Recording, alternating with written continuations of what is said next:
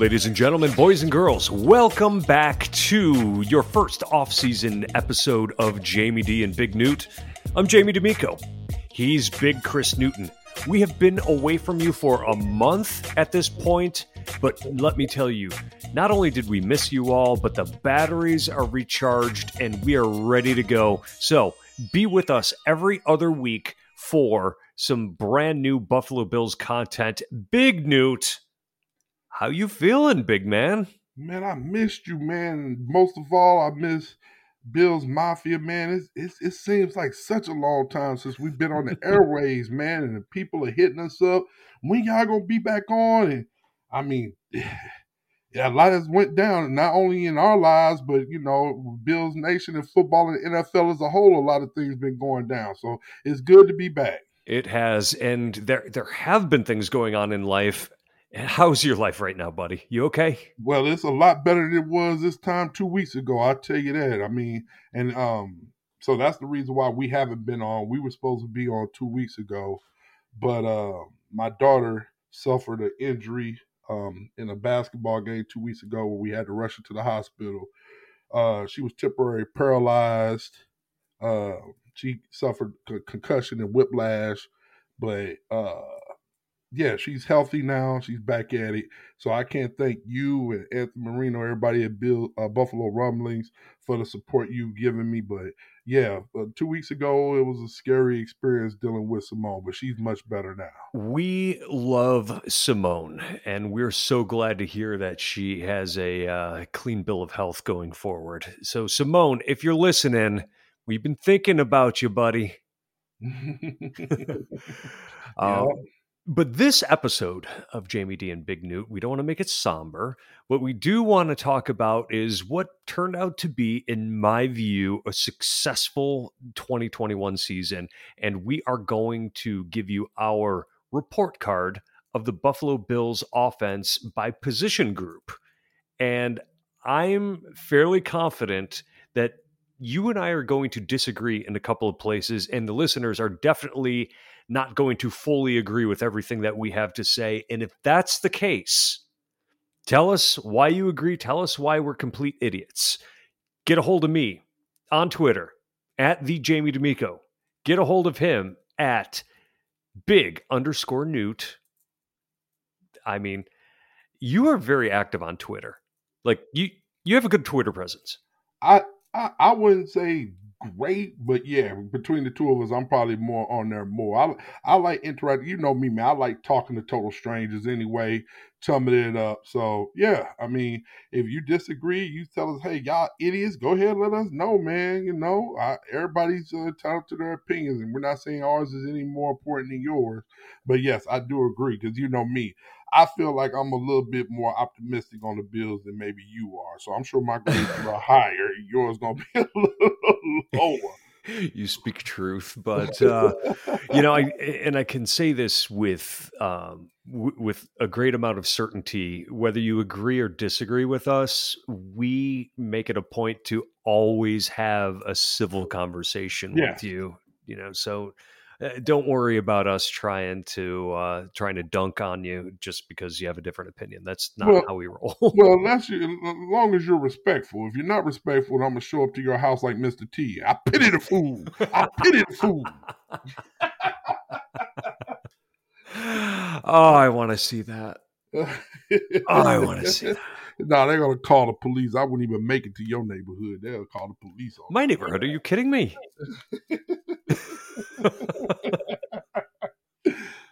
Your neighborhood in Rochester. How about that? Okay, in Rochester. Yes. Your dad's neighborhood. When you showed up there with me that one time, the neighbors were coming out on their front porches staring. It was weird. Yeah. and we always tell that story about how when I came up there, everybody looking at me crazy, but then you had the Amish people riding down the road, and nobody care about them, huh? I thought that was the craziest stuff, man. I've never seen that before coming out of St. Louis. Central Pennsylvania, man. Oh, God. That was amazing. Route 15 in Central Pennsylvania. It was pretty incredible. That's, you know, they say it's two large cities with Alabama in between, and you know, you saw it firsthand. Yep. Anyway, we're going to get started on the report card. And I think that you have to start at the very top of the list with the most important position on an NFL team. Mitchell Trubisky only took a few snaps for the entire season. So I think that when you talk about this position group, you're just talking about Josh Allen. How do you grade the quarterback position for the Buffalo Bills? I honestly would say if anyone has anything less than an A+, you're an idiot. And just go ahead and log off. Just go ahead and log off. End all social media and any kind of contact. If you have a problem, once again, man, I give the same energy, man. I was a doubter. I questioned it. Now, it probably wasn't just because it's Josh Allen. It's just because it's the Buffalo Bills, and we're scared to take that leap of faith all the way in. But Josh Allen, man, he could not have performed the second half of the season, including the playoff run, any better. What he did in the playoffs, if he wasn't already considered the best in the league, he solidified himself as one of the top four senior callers in the league. We're going into next season as a 7-1 Vegas odds on favorite to win the Super Bowl. We're there because, once again, we have one of the best defenses in the league, but we have one of the best offenses, and it's headed by him. We talked about this in our last show. I'll repeat it again because it's been a month. If we win that coin toss at Kansas City, we advance. No doubt. Okay, we can agree on that. So we can't ask for too much more from that position. Josh Allen's one of the best in the league. I'm banging the drum endlessly. And to me, not only the second, I know this is the second half of the season report card, but when you're a good team, and this is why I like feeling like this, that's why I can't be too somber. When you're a good team, the regular season really doesn't matter. Like, once again, I always make basketball references because I'm a big basketball fan. Kevin Durant who cares about the regular season at this point? When you're winning championships and you're a contender, it's all about the postseason. And what Josh Allen did was amazing. It was, historic. For two games. So I'm definitely giving him an A+, and I'm sure you would too. Except I don't. Except I don't. Okay. Woo! So, yeah, I guess I should probably log off now, huh? Yeah, go ahead. I'm going to say something wrong, but I don't think we can say that. Just go ahead and log off. That's what I'm going to say, but I'm thinking something else. Just go ahead and just go under a rock and pass out. Allow me to explain. I think to a degree, Josh Allen is a victim of his own success in that expectations for Josh Allen are probably the standard is probably higher for him than it would be for others in the league. And there is one aspect of his game that I think he could have improved upon this past season. Now, I agree with you. What we saw from the end of the season, basically against New England, and then the two playoff games was just unreal. I mean, it's some of the best quarterbacking we have ever seen in the NFL. The statistics bear out. He had almost a perfect quarterback rating. Yes. In the playoff games. Yes. He had fewer interceptions or fewer incompletions than he had touchdowns in different points in the season. Mm-hmm. But there's one area that knocks him down from an A+ to an A for me. Now, a mortal quarterback, that wouldn't be the case. But Josh Allen is immortal already. The one area that needs improvement with him is consistency. Now, if you look at his quarterback rating from game to game, he is as high as 139. Which is almost a perfect rating. but he also dips as low as 17 in some games. It was rare for him to string together a number of really good games without having a clunker in there. For example, against the Atlanta Falcons, he was 11 for 26 for 120 yards, 3 interceptions. That's terrible. That is not a good game. If that were Mac Jones, we'd be saying, see, we told you the guy sucks. Yeah, that's fair. But the week before, against the New England Patriots, he was 30 for 47 for 314 yards, 3 touchdowns, no interceptions. And oh, by the way, he ran for, you know, against Atlanta, he ran for 80 yards on 15 carries and 64 yards against New England in that game. You know, when the games were big, he didn't shy away from it. He actually played really well this year. But I'm going to give him an A instead of an A+, just because he had a couple clunkers along the way. The Jacksonville game comes to mind. A 62 rating. Yeah. But my thing is this, though. You have to address what I said about postseason. Mm-hmm. So you bringing up the Atlanta game and you bringing up the Jacksonville game. And I'm just playing devil's advocate here. I get it. But I'd be remiss if I didn't. 329 yards, bro. 4 touchdowns. Mm-hmm. 308 yards. 5 touchdowns. Mm-hmm. In the playoffs. And throw in the rushing yards that he had. I didn't get to that. You interrupted me so rudely. I'm such a dick. 60 plus yards rushing. So you have basically 400 yards of offense, 4 or 5 touchdowns in 2 playoff games. So when you look at that, it's kind of like, I don't care what he did against Jacksonville. I don't care what he did against Atlanta. The greatest of all time had bad games. Sure. Tom Brady had bad games. Joe Montana had bad games. Who else? I mean, John Elway had bad games.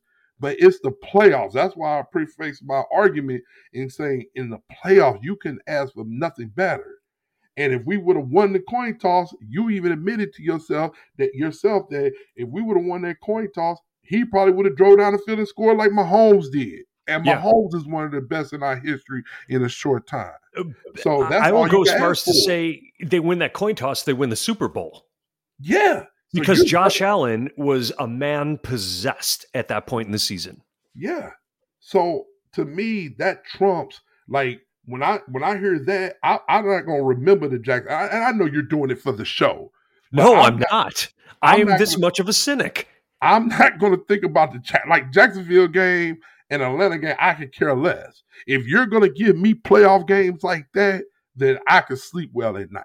Mm-hmm. You know what I'm saying? That's all. And once again, I understand your argument. I get it, but no, man, those 2 regular season games doesn't trump playoff games, and that's what this dude did in the playoffs. Now, if it was the reverse, where he had 100-some yards, 17 QBR in the playoffs, then I'll be like, yeah, we need to figure something out.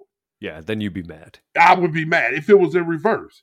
And so, a lot of times, things are sequential. You know what I'm saying? If you look at some people, like if Tom Brady, if they was talking about Tom Brady retiring or whether or not he's going to come back this year. If Tom Brady had two years in Tampa Bay, right? So if he won the Super Bowl and then came up short the second year. What if it was in reverse?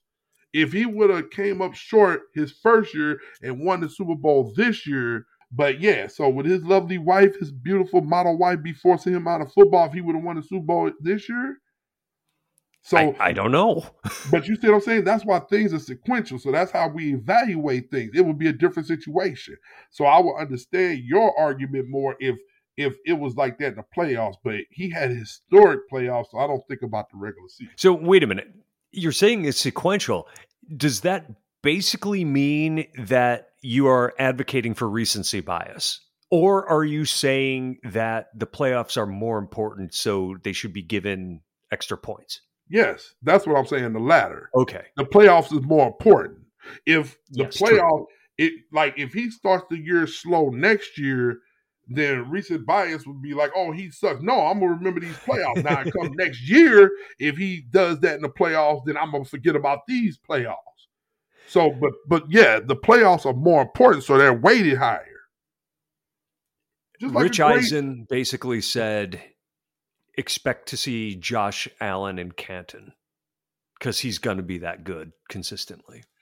And Doug Flutie said this week also that he could see Josh Allen taking over as the best Buffalo Bills quarterback ever over our beloved Jim Kelly. Who would have thought that? Is that sacrilege to say? Not if he wins the Super Bowl. Oh, you're right. Don't get me on that, man, because I go off on a tangent about that. What do you think about statues? I'm sorry, I'm going off a tangent, but you got it. I'm going off script a little bit. What do you think about statues?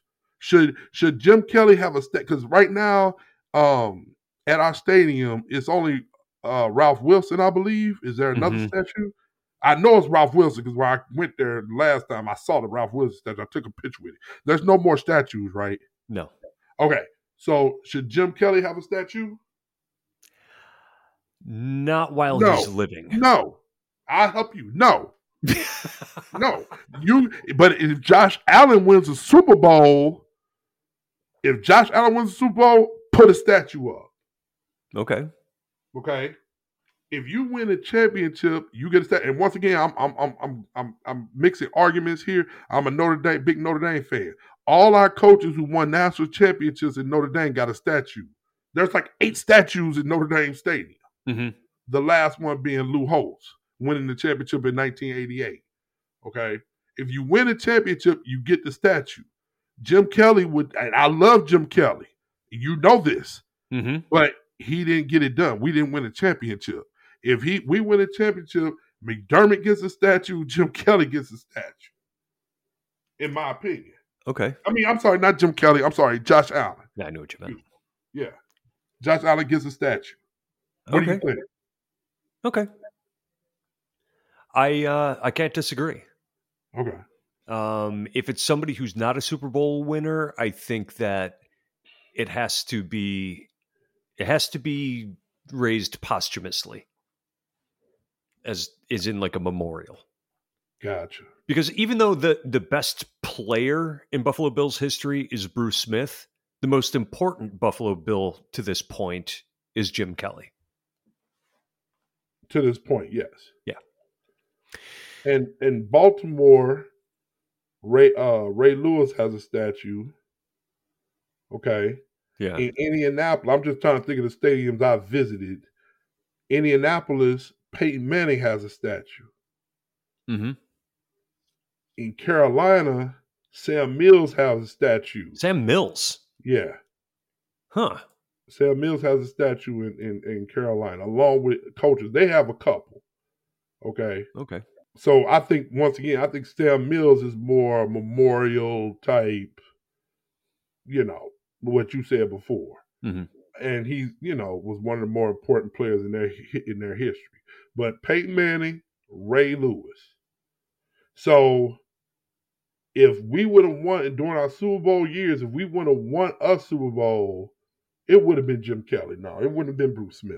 Mm-hmm. It would have been Jim Kelly. Okay. Only way Bruce Smith makes it is we don't have a Hall of Fame type quarterback. And I think that's why, of course, Indianapolis, Peyton Manning. You get it. Yeah, absolutely. Yeah, okay. But yes, but we went off on a tangent. But yes, if Josh Allen gets it done, he gets a statue. He gets a statue. And he gets it the next year. Don't even wait. I want to see it next year. Just like I want to see the Super Bowl parade, I want to come up there for the unveiling of his statue. Don't even play around. Yeah. All right, let's move on to running back. Okay, I'm sorry, y'all. Yeah. That's all right. What sort of grade do you give the running back position? I said B-. Okay. B-. Explain. Okay. Singletary rushed for 100-plus yards. He looked good in the playoffs. He looked good the second half of the season. He looked like he could be our lead back. if you remember correctly, over the summer we did our predictions. I said wrongly that Zach Moss would overtake Singletary. That looks like I was crazy, and I rarely admit that, so please strike that from the record as if we were in court. But Singletary looked the part the second half of the season. Once again, 100 and some yards in the playoffs. He was a nice substitute, complimentary player to Josh Allen in the playoffs, running the football. He looked the part. He kept some drives alive. I'm okay with that. I know right now, and we're going to talk more about going into the draft and what we're going to look to replace to make this team better. I don't see us going running back in the first 3 or 4 rounds, no matter what, no matter who's there. I think he's good enough, so I don't know if we're going to keep Moss as our second running back from the year he had. We might look to replace that position. But as far as our starting running back, I think we found it in Singletary. So I gave it a B-. Okay, and I, too, have them at a B-. Singletary, like you said, he rounded into form, but Zach Moss regressed. Matt Breida was a non-factor. Now, there is an aspect to this that needs to be pointed out, which is, I believe, that the coaching held back the running back position. It wasn't until late in the season that they changed their blocking scheme, which allowed the running game to take off a bit and become dominant. The Bills were forcing a zone blocking scheme on a team that was built for pulling and allowing the athleticism of some of those players. Now, maybe it had a lot to do with Ryan Bates getting on the field and being a guy that can't really do the zone blocking the way they had hoped, but the line wasn't zone blocking well to begin with. Cody Ford being on the field, that made a difference. He's just not very good. So would Devin Singletary have gone over 1,000 yards for the season if they had the right blocking scheme in place? As it was, he had 870 yards. But overall, the Bills running backs had 1,343 yards. Josh Allen had more than half of that himself. That's right. Not what you want to see. We don't want to see that. No, Josh Allen had 763 yards. That tells me that the Bills have a single decent running back and 2 guys that are replacement level. I can't do better than a B-. So where do you want to go next? Do you want to stick with the skill positions, or do you want to go to the trenches, my man? My next one was a tight end. All right, let's go tight end. I got a B- for our tight end room. B- for the tight end room. I like Knox, and I think a lot of that is going to be off potential. Some of it is what we saw this year out of Knox, 587 yards, 9 touchdowns. But I'm very optimistic of what he's going to be. I would like to see us somehow bring in a second tight end. And if Tom Brady stays retired, maybe Gronk will come home. Maybe. And play a year in Buffalo. Originally from the Buffalo area, how nice would that be? Would it be bygones with him? Would you accept him?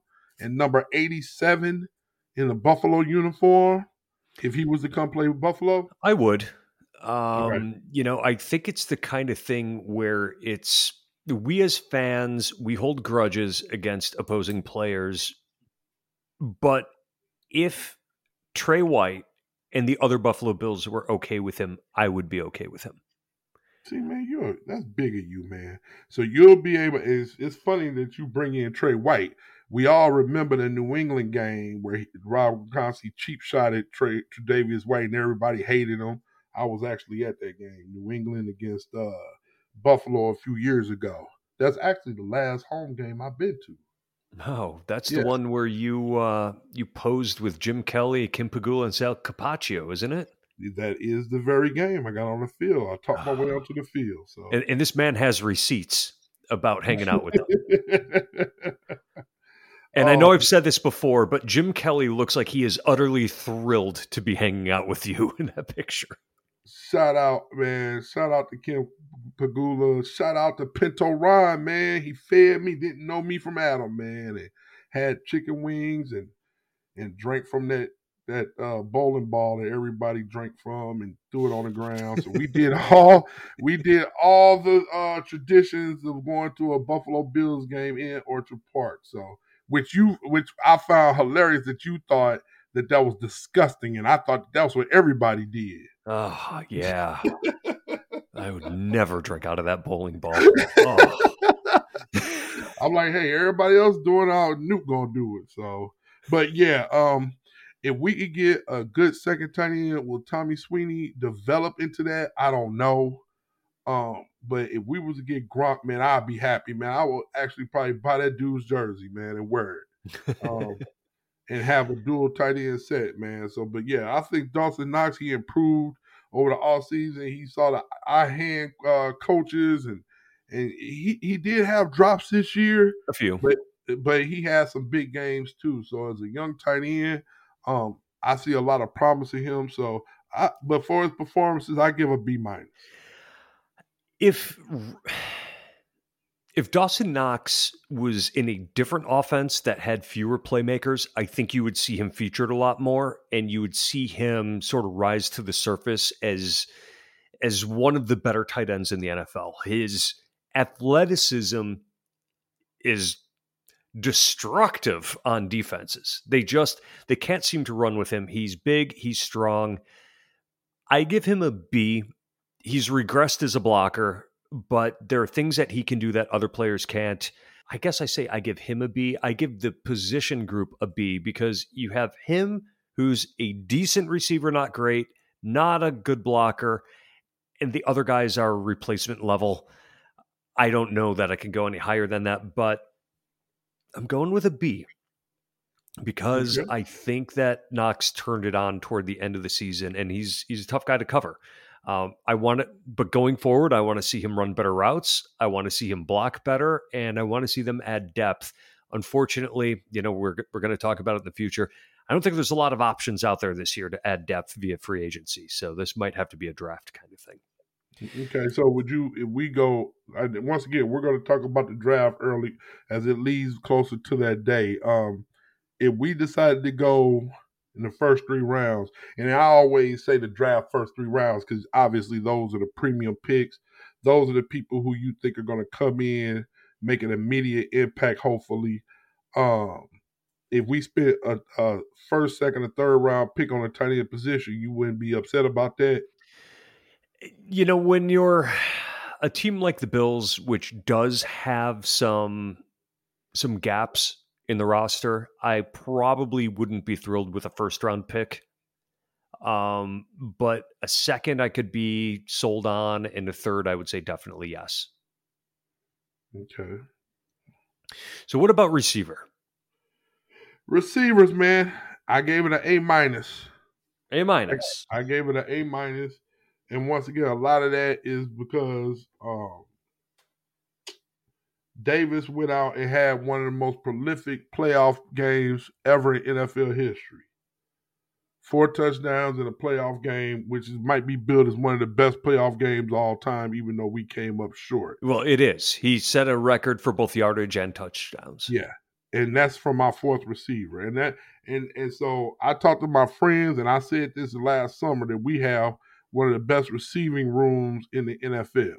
And I said that because our third receiver, essentially, was Cole Beasley, and he was an All-Pro last year. Mm-hmm. Now, he didn't make that this year. I get it. All right, Stefon Diggs, they're comparable. We know what he was capable of the whole season, all right, as a number 1 receiver. Emmanuel Sanders, he showed flashes. Isaiah McKenzie had a couple of good games. Gabriel Davis, though, all right, to go out there and have the game that he had first of all, it was unheard of. Mm-hmm. Okay. And he had a good playoff. I mean, he had a pretty good playoff run this year. But I have a 200 yards, 4 or 5 touchdowns, man. You can't beat that. So I gave us an A-. I don't know what's going to happen to the receiver room this year. I'm seeing a lot of mock drafts.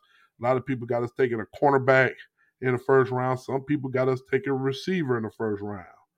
I don't know if I want to do that. Even if we lost Cole Beasley, I feel like we could still go into the the season with our receiver room, minus Cole, if he becomes a casualty of the salary cap, I'm okay with it. With Gabriel Davis, I don't know what's going to happen to Emmanuel Sanders, but I'm sure we could get a mid-level guy. But as long as we got Diggs, Gabriel Davis, Isaiah McKenzie, I'm pretty cool with that going into the season. Okay. I give them an A.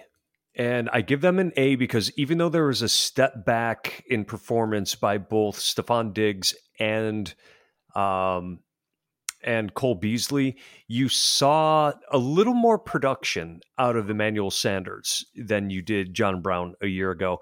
And Gabriel Davis, you saw the development in that guy. He looks good going forward. I am one who believes that Isaiah McKenzie is overrated by the Bills fan base. He's a gadget player who had a singular good game, and it was a great game.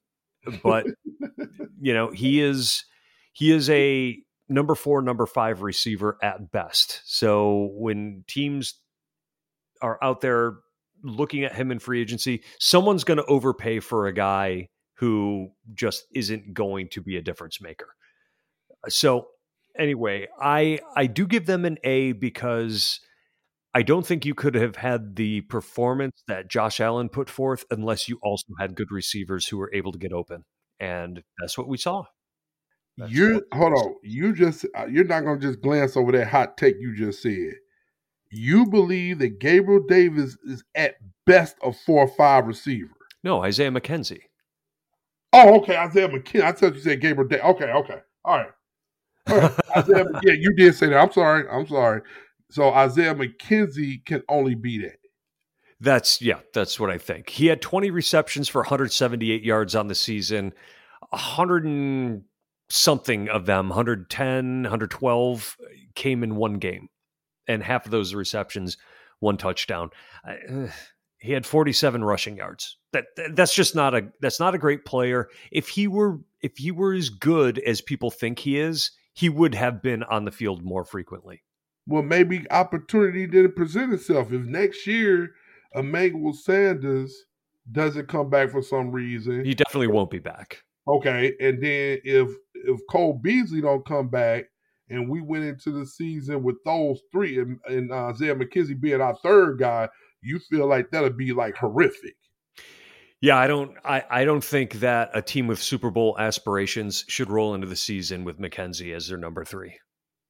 Okay, well, you heard it here first. That's what I take. I wouldn't go that far. I wouldn't say that you're wrong in your assessments and your arguments, but I would want to see it first before I say that. Okay. I would love to see him in maybe a third role because I think that's what it would be. The third receiver, give him the ball, ends around, have Stefon Diggs at the 1, Gabriel Davis at the 2, and him at the 3.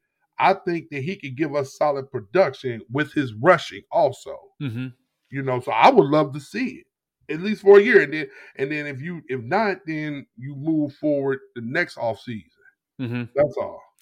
Well, like I said, go ahead. He's a free agent, and I think somebody's going to overpay for him. Okay. Well, no, I don't want to overpay for him. Yeah. So that moves us to the offensive line. Lot to talk about there because you have 5 starting positions. You had some injuries. You had different combinations of players.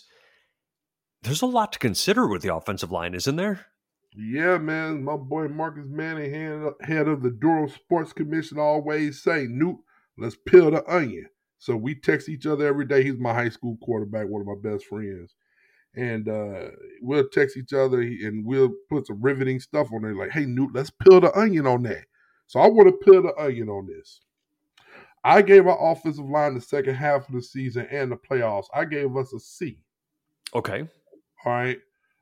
The second half of the season was really only one black eye. That was like you mentioned the Jacksonville game. We gave up 4 sacks. After that, for the rest of the season and the playoffs, Josh Allen remained relatively clean. Mm-hmm. Okay. Some of that, once again, is his decision-making, knowing better where to go with the ball. But a lot of it was guys wasn't just flying up the middle in his face. And if it was, he was able to elude it. I definitely think our offensive line came together more the second half of the season, obviously, because our scheme might have changed perhaps. I'm looking forward to the new offensive, well, all our new coaches and how this is all going to fit in. Once again, new offensive coordinator, new quarterback coach, new offensive line coaches. So I'm interested in seeing how we're going to put this together. Can we get Cody Ford? All right. Can we get him together? I'm excited about it. I would love to see what we're going to do as far as free agency and the draft, to see how that comes together. But in the playoff games, and you can really see by watching Cincinnati and their Super Bowl run, how Joe Burrow was on his back all day, every day in those playoff games and even in the Super Bowl. All right.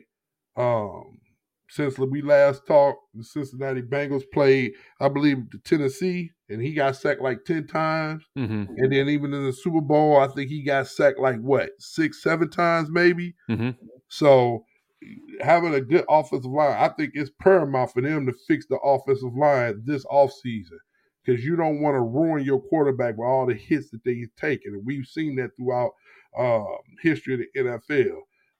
And I was worried about that with Josh Allen. Now I'm not as much. I'm very hopeful that we can get the offensive line together. And with different schemes in the running game, take pressure off people just pinning their ears back and getting the pass rush in. So I also give them a C. And looking at the final ranking for the season, Pro Football Focus had the Bills ranked as the 17th best offensive lineman based on the individual scores. Deion Dawkins rated the highest at 77.5 at left tackle. Ike Butker was the lowest ranked offensive lineman at 59.8. So they were fairly consistently in the 60s when it came to their scores. Spencer Brown, he had some ups and downs, as you would expect. Darrell Williams was not as good as he was a year before.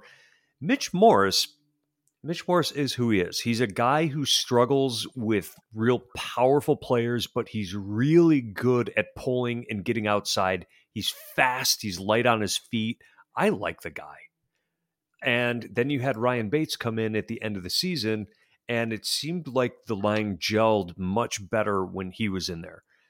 John Feliciano, he ended up being injured, and he's looking more and more like a backup, especially when you have a guy play as well as Bates did. You have Cody Ford, who early in the season played himself out of a job. But overall, the Bills they don't have great players, but they have decent depth. They have a lot of guys who are similar players. Would you agree with that, especially in the inside? I agree with that. Well, I was trying to think about when you mentioned Mitch Morris and how much you like him. Would you bring Mitch Morris back, or do you think he's going to be a salary cap casualty? It's interesting because before the season, I thought that he needed to go. I thought that he was a guy who was a single concussion away from his career being over. You did. Now, he has one more year left on his contract. I think he showed enough that he can come back for another season, but this is entirely predicated on the type of scheme that they want to run with the offensive line. Like you said, new offensive coordinator, new offensive line coach coming in. If they want to run a zone scheme, Mitch Morris can't come back. If they're going to commit to that, they can't have him back. If they're going to do the pulling scheme, bring back Mitch Morris. Give him a one-year extension, lower the salary cap hit. Mm-hmm. That's what I would think you would do. We'll see how Spencer Brown does in his second year. You know, he's athletic. He's got a nasty streak. He's got to work on his technique, but that's something we knew about him going into the season. He wasn't supposed to play his first year, but out of necessity, he did. They're getting a C from me, because I think they're middle of the road, but also I think coaching held them back. So it's hard to really get a good feel for them. So when we look at this, I'm looking across the board here, And you and I rated them the same in two positions. A running back, we both gave them a B minus. Offensive line, we both gave them a C. At the quarterback position, you rated the Bills better than me, better than I did. You gave them an A+, I gave them an A. And at two positions, I gave better grades than you did at tight end and at receiver. Yes. So, in the end, I gave the Bills a slightly better GPA on offense than you did. Before we began this exercise, would you have believed that that would be the case? No, not at all. No. I would have never thought that. I would have thought that, you know, it'd be the other way around. Why am I so cynical and then I end up giving a higher grade? Like, how is that possible? I just think you're trying to play along to our fan base. Stop it. I am not. I think you're just trying to throw us off the scent of you being a hater. And you just trying to up the grades a little bit. You don't really believe what you say. I'm joking. But can I go back real quick? I know we're wrapping this up, but I just want to go back to the Mitch Morris thing. Yeah. His cap hit is $11.2 million this year. His dead cap is like $4 million. I think center is a position that you could fix in the first round of the draft. Well, and let me ask you this. And it will almost be a lock. Like, oh yeah, can't miss. Like, I can't mess this up. What about John Feliciano taking over at center? How would you feel about that? I wouldn't mind it. He's capable. But then it's like, who's going to fill in around him? That's, I guess. So if Feliciano takes over at center, then who's going to be your two starting guards then?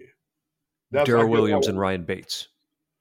So we're going to Ryan Bates. We're getting ahead of ourselves because when it comes to roster construction, that's a topic for another time. But right. But to answer your question, I guess I would have to see who's the guards around to see if I like it. Yeah. I would be okay with that. I would probably be better with us drafting one.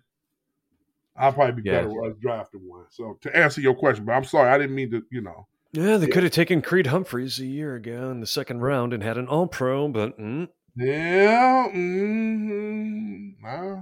Bean. I know, right? Yeah. You see, shout out to Saran Neal, man. We resigned to him. Mm-hmm. So that's good. Obviously, the Bills value their special teams contributors.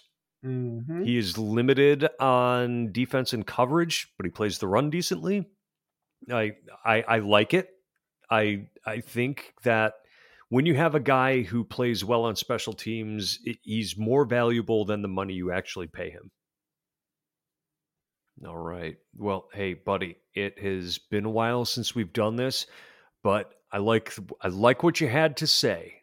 And again, anybody out there that agrees or disagrees with us, do add us on Twitter. I'm at the Jamie D'Amico. He's at big_Newt. And Newt? Do you have a song? Praise, man. Prayers up to the Ukraine, man. The conflict that's going on overseas, man. So pray for their loved ones and their people. So they're our brothers also. We're all human in this world. Hey, hey.